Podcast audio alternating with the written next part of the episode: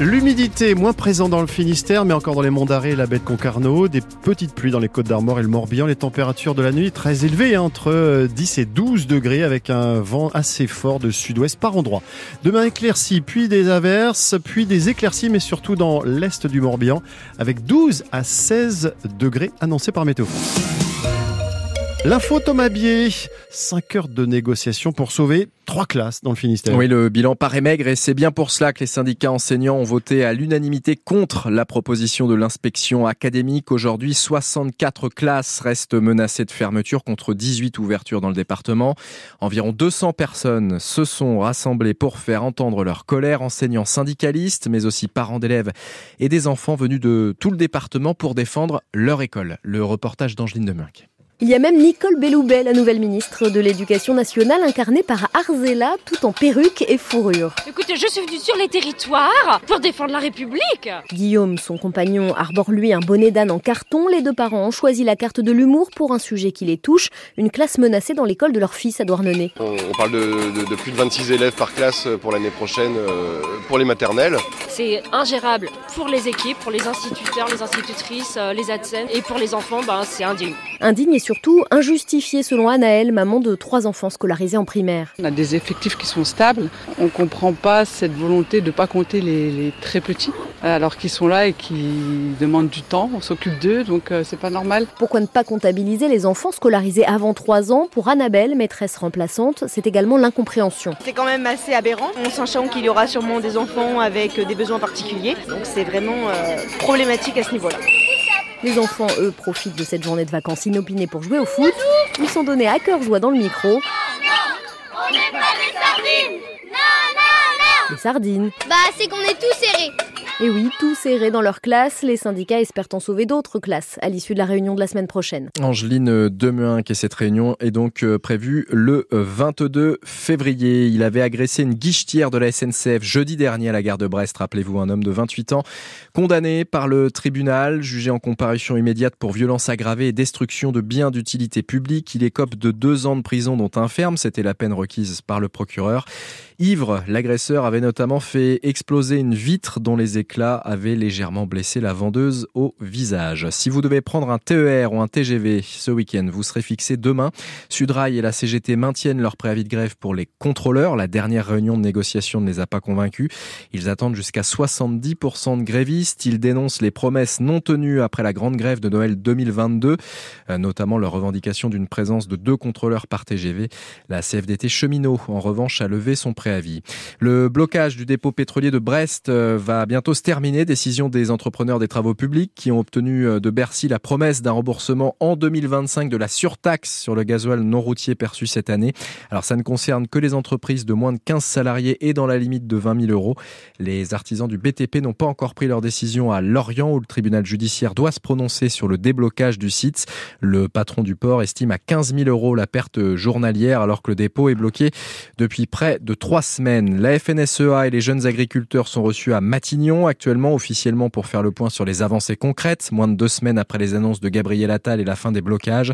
Il n'exclut pas de reprendre les actions. Emmanuel Macron recevra demain la coordination rurale et la confédération paysanne.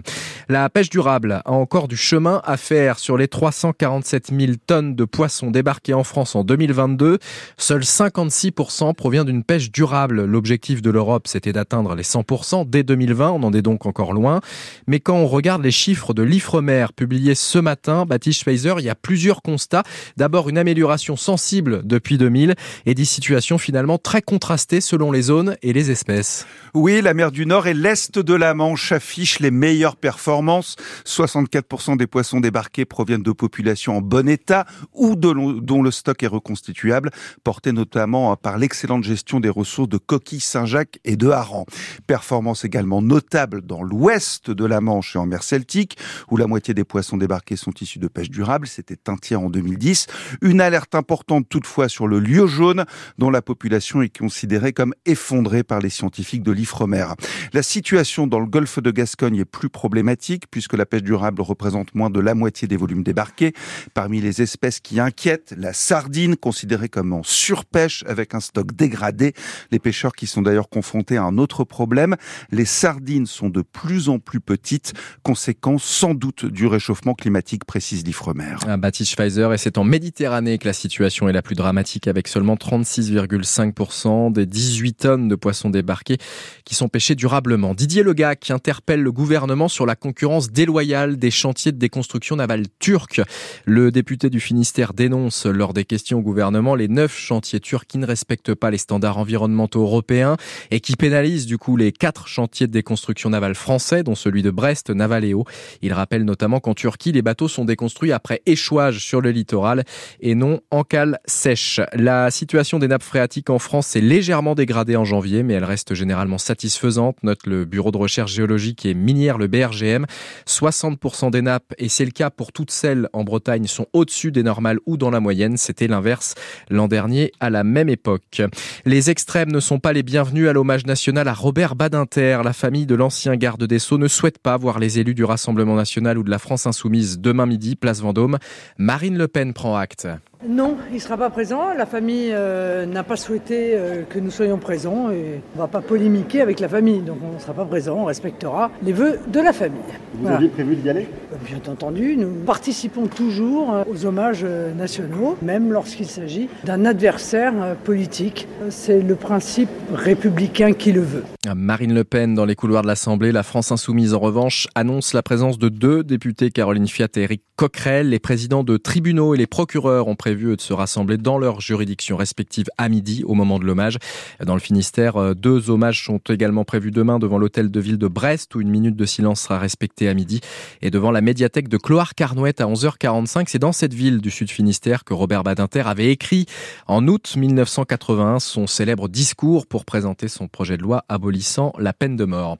La chaîne CNews accusée d'être devenue un média d'opinion et non une chaîne d'information par Reporters sans frontières, le Conseil d'État saisi par l'ONG somme l'ARCOM, c'est le régulateur des médias, de mieux contrôler la chaîne et notamment ses obligations en matière de pluralisme. Et puis la Fédération française de voile va enquêter sur un soupçon de triche lors du dernier Vendée Globe. Elle indique avoir été informée par un email anonyme qu'un skipper aurait bénéficié d'informations de routage pendant la course. Le comité de course va désigner un jury pour éclaircir tout cela.